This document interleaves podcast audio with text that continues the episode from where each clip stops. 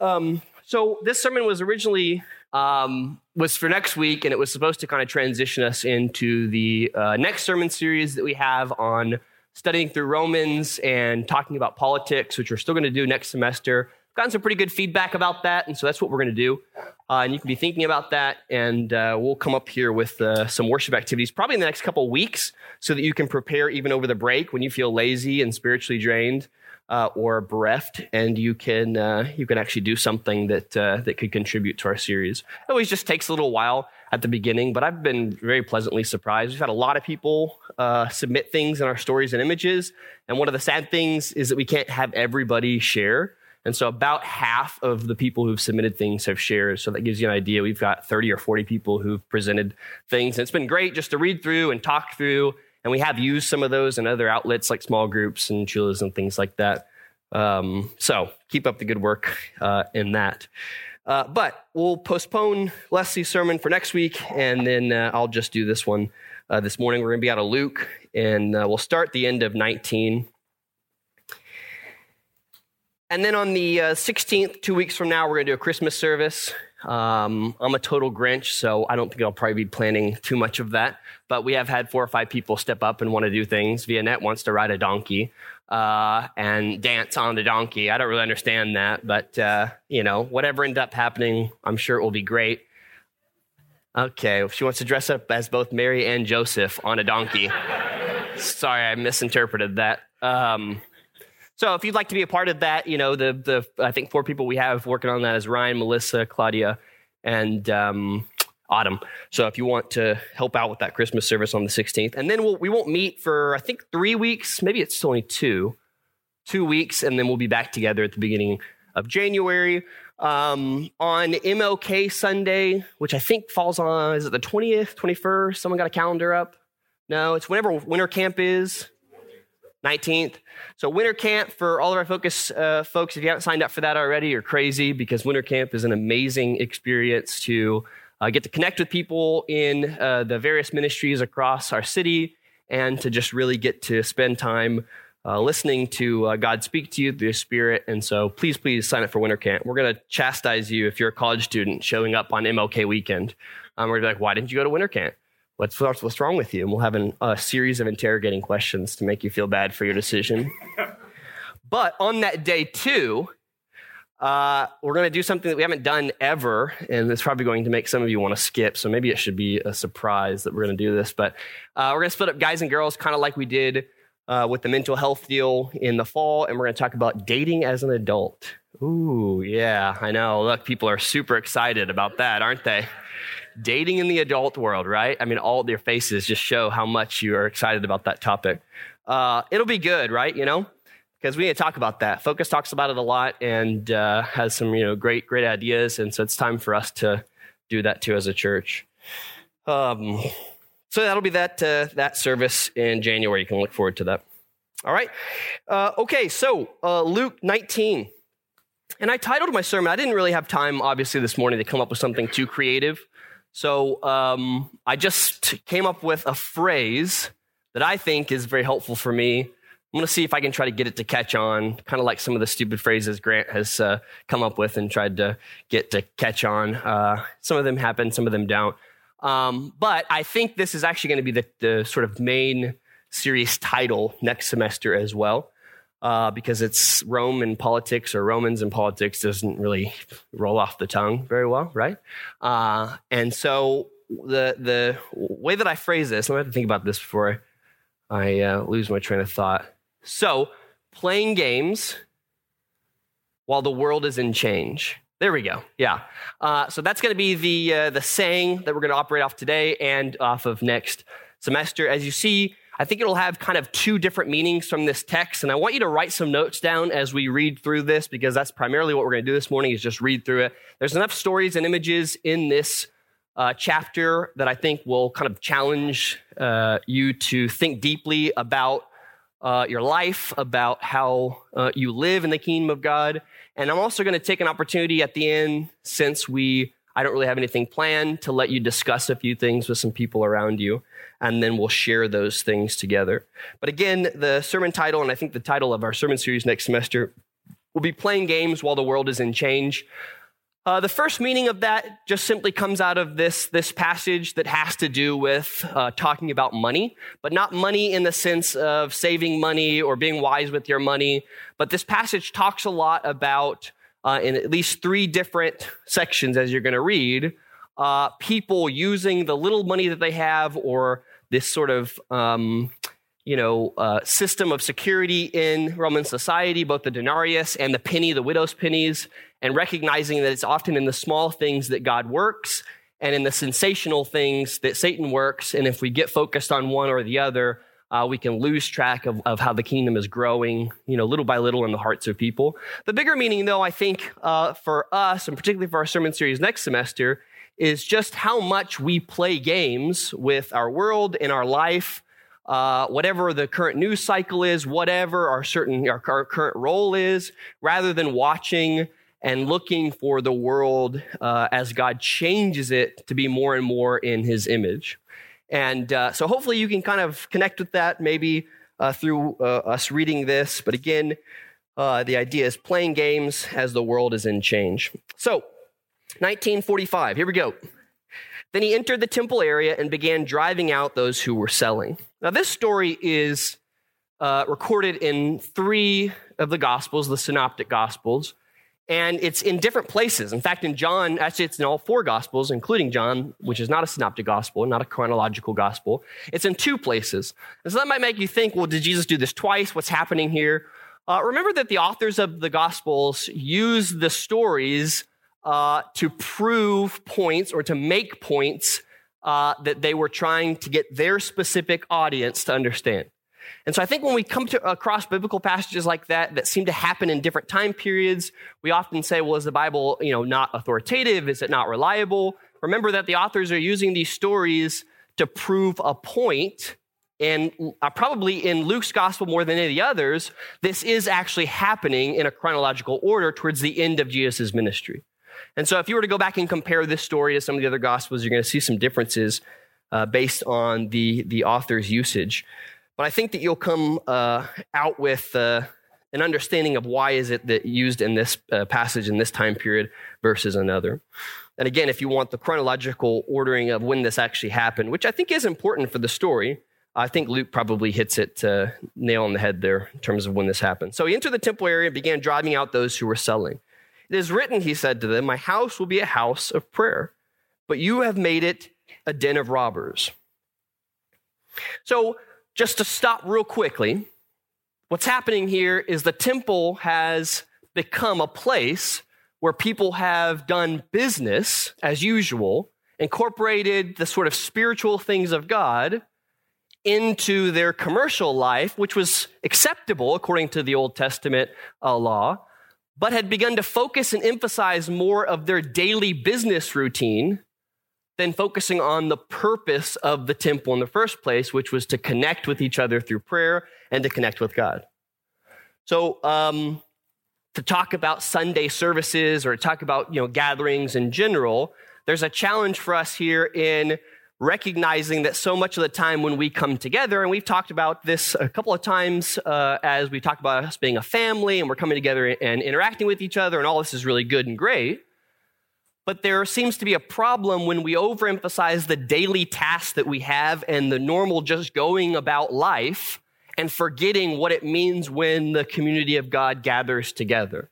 And this is probably one of the most uh, challenging things for me on a s- sort of a Sunday like this, and probably part of the reason that church is difficult for me is because I find myself often getting caught up in uh, the sort of you know I don't know uh, narrow tasks of what it means to do church. I'm going to talk to people. I'm going to wait and figure out wh- where lunch is going to be after, and I'm excited about resting. And there doesn't seem to be some strong spiritual sense or purpose of our gatherings. And I wonder, and there's a challenge in this to me uh, about how much we sort of play games uh, in the midst of God doing something pretty, as the scripture explains, miraculous as the people of God get together.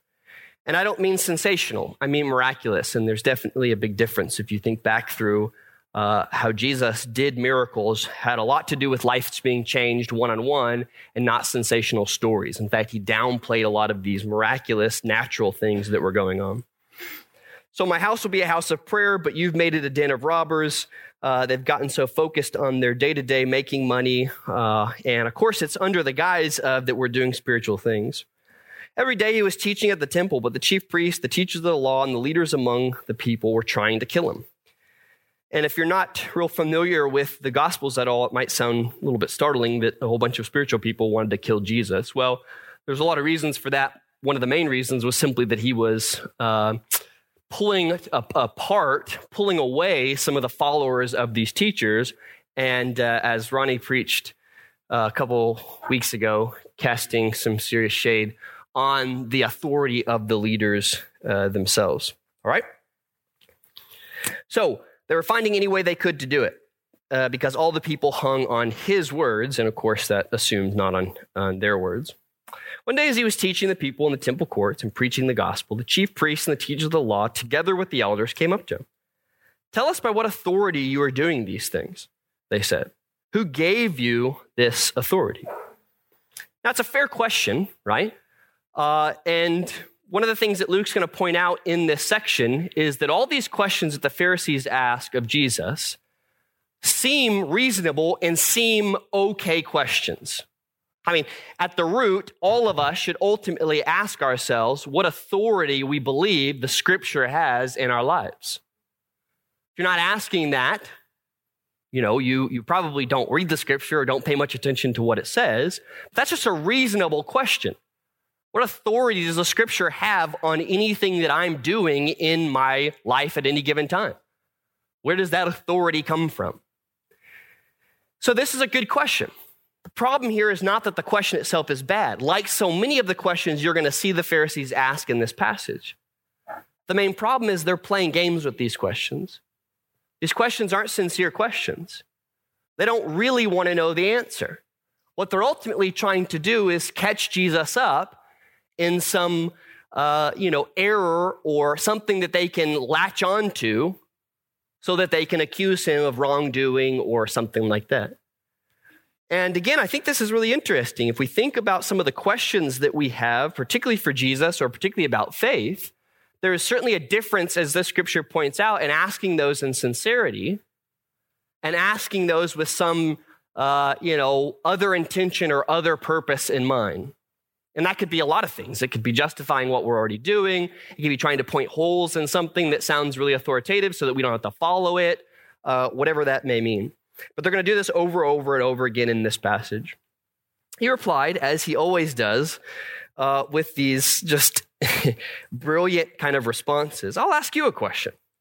It's fair enough. Tell me, John's baptism, was it from heaven or from men? Now, John, uh, you know, obviously uh, paved the way for Jesus to do what he could do.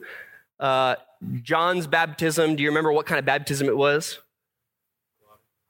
Well, yeah, that's physically, yes, yes, yes, that's, that's exactly right. But maybe more spiritually, you're kind of underneath the surface there. Mm-hmm.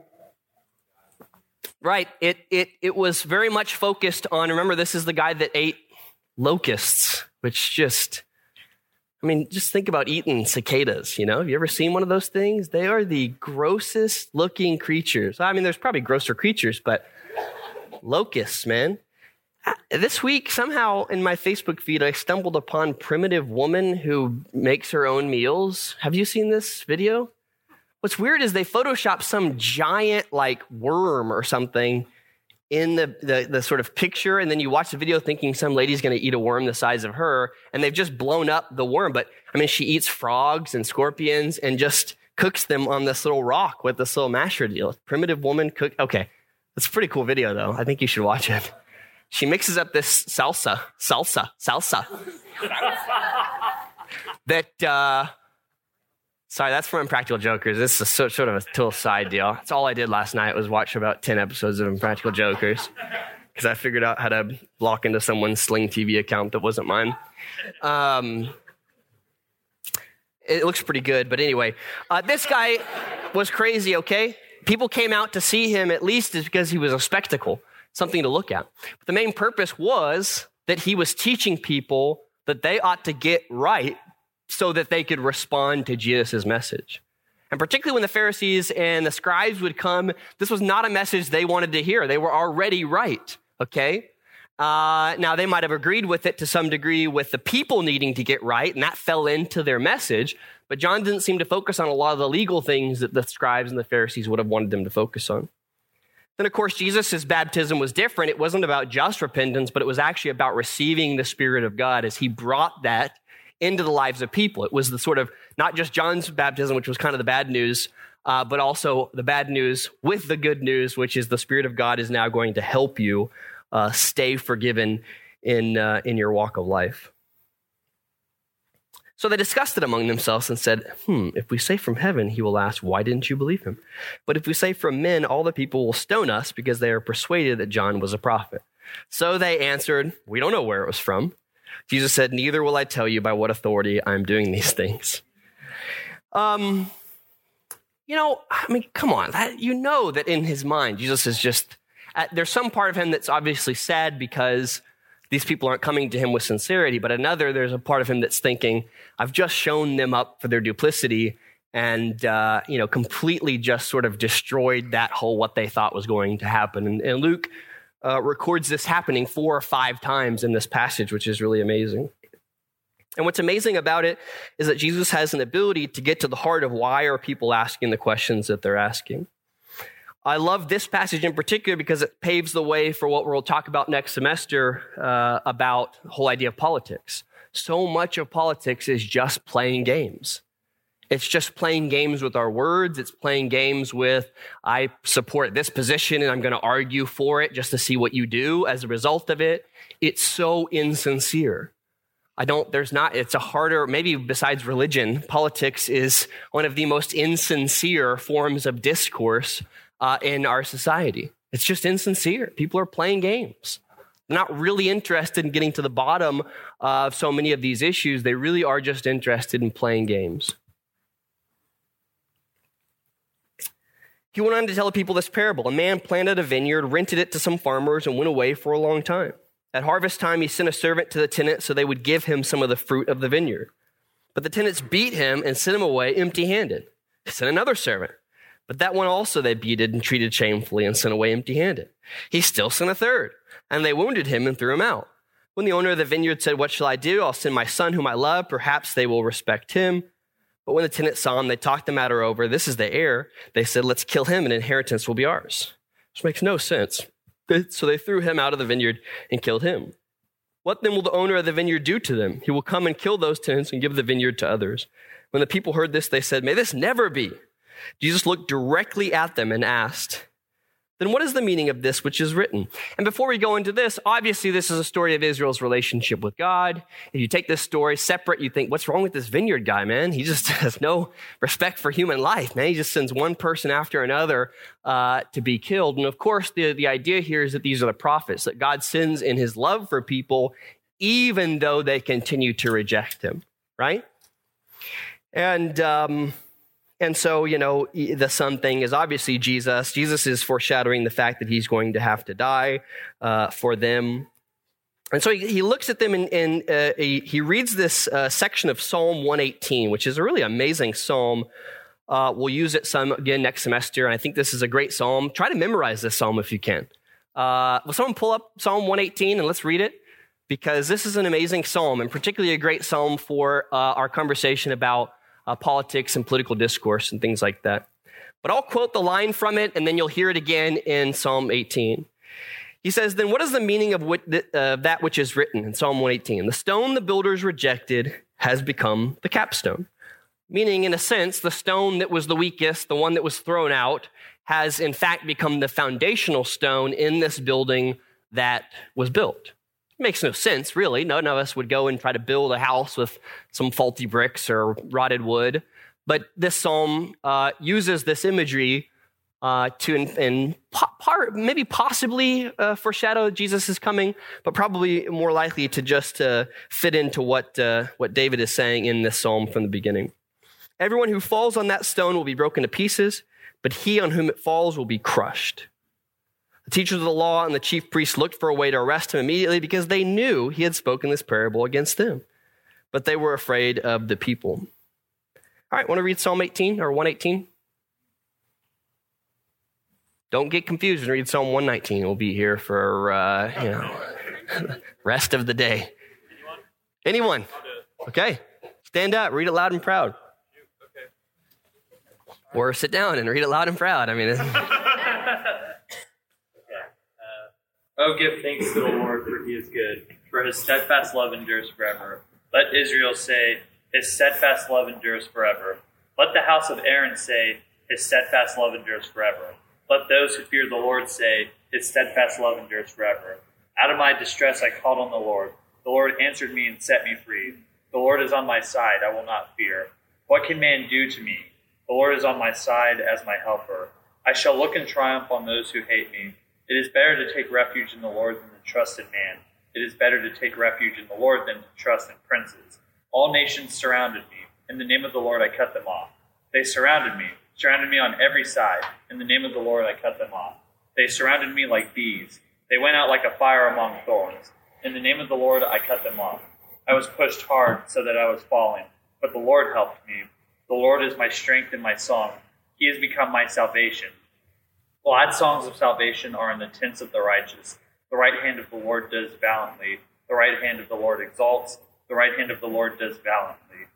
I shall not die, but I shall live, and recount the deeds of the Lord. The Lord has disciplined me severely, but he has not given me over to death. Open to me the gates of righteousness, that I may enter through them and give thanks to the Lord. This is the gate of the Lord. The righteous shall enter through it. I thank you that you have answered me and have become my salvation. The stone that the builders rejected has become the cornerstone. This is the Lord's doing. It is marvelous in our eyes. This is the day that the Lord has made. Let us rejoice and be glad in it. Save us, we pray, O Lord. O Lord, we pray, give us success. Blessed is he who comes in the name of the Lord. We bless you from the house of the Lord. The Lord is God, and he has made his light to shine upon us. Bind the festal sacrifice with cords up to the horns of the altar. You are my God, and I will give thanks to you. You are my God, I will extol you. Oh, give thanks to the Lord, for he is good, for his steadfast love endures forever. So the stone that builders rejected has become the capstone. He's obviously talking about his inability to um, gain favor with the nations, to uh, be able to uh, accomplish what he wants to accomplish, because at every turn, people are rejecting God's plans and God's uh, vision for how things should be different. And he notices within this that the very thing that they've rejected uh, has become the thing that all things are based on. Everyone who falls on that stone will be broken to pieces, but he on whom it falls will be crushed. I struggle with this. I don't know exactly what this means. It seems like maybe it could possibly mean that uh, no matter what you do, uh, the cornerstone will prevail, and nothing that you build around it uh, will, as you know, Paul talks about in 1 Corinthians. But I honestly think too that it could just as easily be if we fall on Jesus, you know, he'll break us to pieces, um, but also build us back up. But if he falls on us, there ain't no coming back from that. Uh, we will be crushed, but who knows? I don't know. You can go with your own interpretation there. Uh, the teachers of the law and chief priests looked for a way to arrest him, and they knew he'd spoken this parable against them. It was interesting because they often didn't know that Jesus was speaking parables against him. And yet somehow this parable in particular, uh, they recognize that. I think partially because Psalm 118 talks so much about the idea that people have rejected God, but in his love, he continues to pursue them over and over and over again. That his mercy is the thing that, uh, that sets his, uh, his path uh, on continually um, sending these prophets and being able to uh, help these people be forgiven. Keeping a close watch on him, they sent spies who pretended to be honest. okay. I don't know. That's just pretty funny. Sorry, no laughing. Um, they hoped to catch Jesus in something he said so they might hand him over to the power and authority of the governor. Of course, there's ironic uh, uh, uh, twinge to that just because they themselves are in a time period where they're growing more and more upset with the authorities and structures and hate them, but are very willing to use them when it benefits uh, their agenda and their role. And this again goes back to this idea of playing games. It's this sort of uh, double tongue, two sided, use it when it's beneficial for me and, uh, and not when it's not. One of the things that's important to note here, I think, in this passage, and we'll talk about this quite a bit when we talk about Romans, is, I mean, you know, Israel is about 30 years away from the last and final destruction of their temple and their way of life. This has happened twice before in what are called the exiles in the Old Testament. But these folks are 30 years away from their way of life being completely um, over. Uh, as Rome goes to attack Israel in their uprising, the temple is destroyed all the people in Galilee, which is where Jesus is spending his time, become enslaved. I mean, the, the temple destruction in 70 AD, which I guess is even less than 30 years away, you have to recognize that people had this on their minds at every turn. You talk about a, a difficult political environment to live in. These people could sense and feel that they were 30 years away, okay, maybe not exactly, but away from their whole way of life, uh, uh, the final exile of the Israelites. And, and yet they still couldn't catch what God was doing in this miraculous time in terms of bringing the kingdom to them, even as they would lose their physical kingdom. So, teacher, we know that you speak and teach what is right, and that you do not show partiality, but teach the way of God in accordance with the truth. Well, they certainly don't know that, but again, an insincere question. Is it right for us to pay taxes to Caesar or not? He saw through their duplicity and said to them, Show me a denarius. Denarius was about a day's wage. I don't know, assuming you guys make about $10 an hour, I don't know how much you make. Uh, about $70, $80, right? You know, good day. So it's not, I mean, it's, the, it's it was the, you know, uh, lowest of the silver coins, but it's still a pretty good chunk of change. Whose portrait and inscription are on it? Caesar's, they replied. He said, Then give to Caesar what is Caesar, and to God's what is God's. Uh, this passage has been used in a lot of really strange and interesting ways uh, over time, particularly to talk about finances and to talk about our relationship with authority and politics.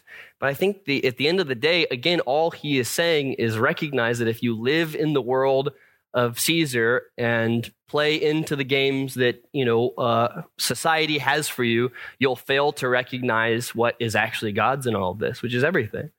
You know, quit focusing on the small things and the games in uh, relation to the society and current way of life that you're in, and focus on what God is doing here, bringing about the kingdom. So give to God what is God's. They were unable to trap him in what they had said there in public, and astonished by his answer, they became silent. Some of the Sadducees uh, who say there is no resurrection came to Jesus with the question, Teacher, they said, Moses wrote for us that if a man's brother dies. And so I think what you get here is uh, the Sadducees didn't sp- speak up too often, right? The Pharisees usually wouldn't let them. They were the rich group. They believed that the resurrection didn't exist. Of course they did because they lived by the motto, you got to get what you get now. Uh, and they were rich, so it made a lot of sense that they would want to uh, uh, believe that there was no resurrection. Best life now kind of uh, you know, mentality and thinking.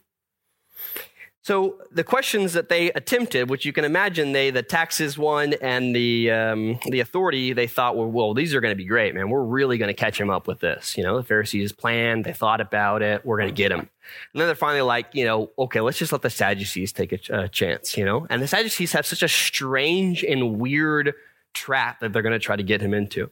I mean, the whole thing is just so strange, okay? But you've got to kind of recognize that as it's happening. Because again, some people, all they read from this is, I'm not going to be married in heaven. The heck is the purpose of marriage then, you know? Eternal love? What, what the heck happened there? Uh, but that's really not the point of this at all. Okay, so some of the Sadducees, they say there's no resurrection, came to Jesus with a question. Teacher, they said, Moses wrote for us that if a man's brother dies and leaves a wife but no children, the man must marry the widow and have children for his brother. Now, there were seven brothers. The first one married a woman and died childless. Second, and then the third married her, and in the same way, the seven died, leaving no children. Um, which I, I don't. what were they like dying in weeks? Is she poisoning them? Like what? What's happening? Uh, is she barren? I don't. This is obviously not a real story. This is like the craziest version of the law, uh, you know, played out, kind of a hypothetical. We love to do hypotheticals, right? Uh, hypotheticals, particularly in politics and in conversations where we're playing games, hypotheticals play a very important role because, you know, uh, one of the most common, and I think at the heart of the question is probably good, but what do we do with the tribal person in Africa who doesn't hear about the gospel, right? It's one of my favorite atheistic and Christian hypothetical questions. Uh, at the root of that, there's a sincere question about what do we do when people really aren't exposed to the gospel. Uh, but in reality, there's often a sort of underlying idea that, well, I'm not really all that concerned about a tribal person in Africa. I just really want to kind of hypothetically ask this question, uh, insincerely to sort of prove that I got you or whatever else. And so I would think that maybe that would be a better question uh, we could put here uh, to make this uh, modern for us. Finally, the one died too. Now then, at the resurrection, whose wife will she be, since the seven were married to her? Jesus replied, The people of this age marry and are given in marriage. But those who are considered worthy of taking part in that age in the resurrection from the dead will neither marry nor be given in marriage. And they can no longer die, for they are like the angels. They are God's children, since they are children of the resurrection. But in the account of the bush, even Moses showed that the dead rise, for he calls the Lord the God of Abraham and the God of Isaac and the God of Jacob. He is not the God of the dead, but of the living, for to him all are alive. Some of the teachers of the law responded, Well said, teacher, and no one dared ask him any more questions. Of course, the Pharisees just liked he was proving that there was a resurrection. That kind of helped uh, them. So they were ready to agree with him when it agreed with what they had already believed. Then Jesus said to them, How is it that they say the Christ is a son of David? David himself declares in the book of Psalms, The Lord said to my Lord, Sit at my right hand until I make your enemies a footstool for your feet. David calls him Lord. How can he be his son then? While all the people were listening, Jesus said to his disciples, Beware of the teachers of the law. They like to walk around in flowing robes and love to greet in the marketplace, be greeted in the marketplaces and have the most important seats in the synagogue, the places of honor at banquets. They devour widows' houses and for a show make lengthy prayers. Such men will be punished most severely. I mean, this is how he ends this whole time with all of them. You can imagine if they were mad before, they're going to be really mad now. As he looked up, Jesus saw the rich putting their gifts into the temple treasury. He also saw a poor widow putting two very small copper coins. They're actually probably bronze coins, and these were like literally pennies. I mean, this would have been like six or 10 minutes of an uh, average workday. So this would be like pennies, okay? Which, what are the purpose of pennies? But that's a whole other uh, conversation. We really need to get rid of those. So annoying, you know?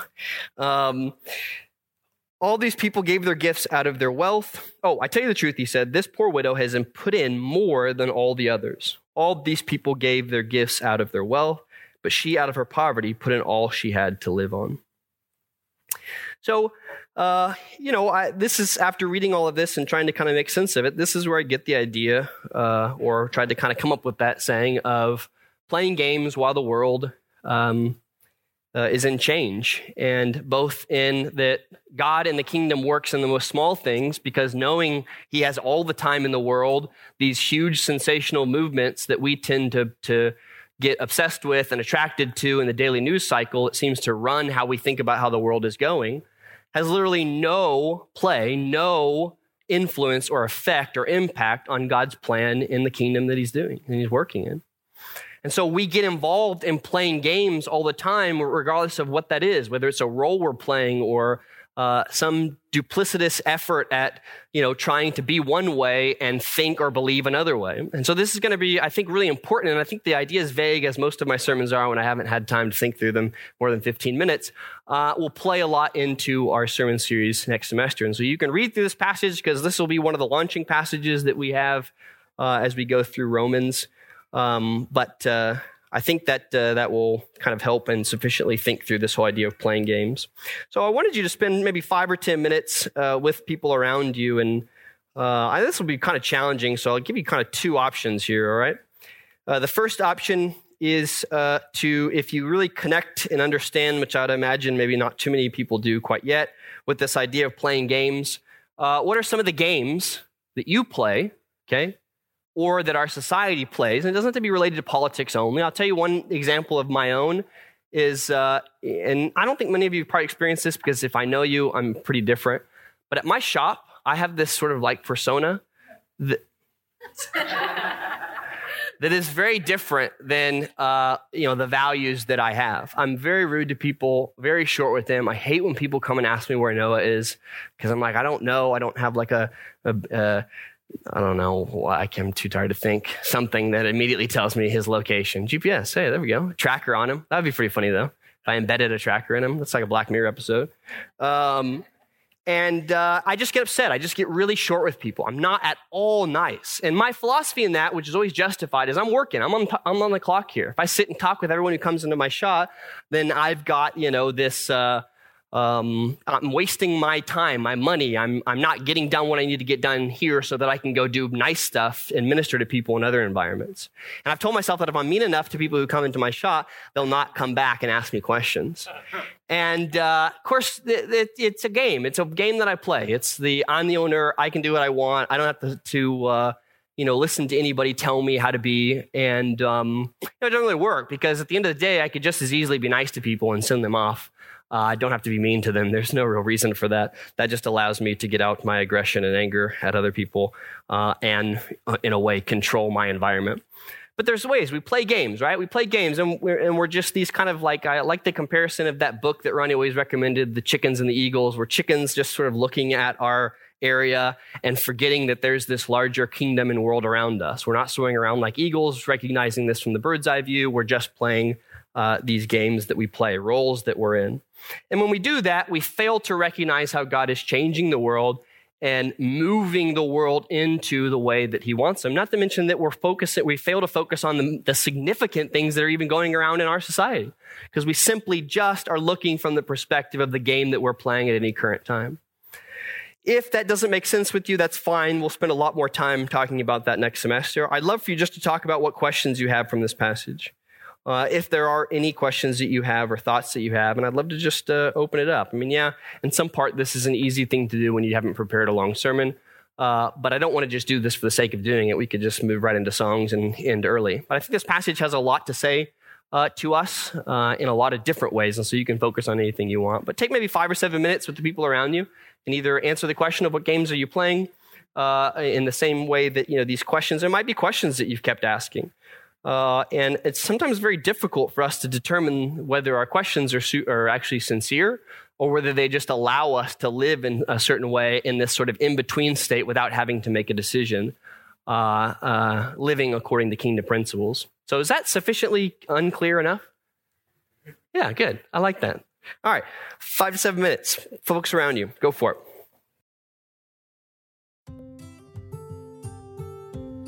Thanks for joining us for our sermon podcast. We would love for you to join us on Sunday morning or in one of our small groups during the week. And you can get more information about that at dentonnorthchurch.com.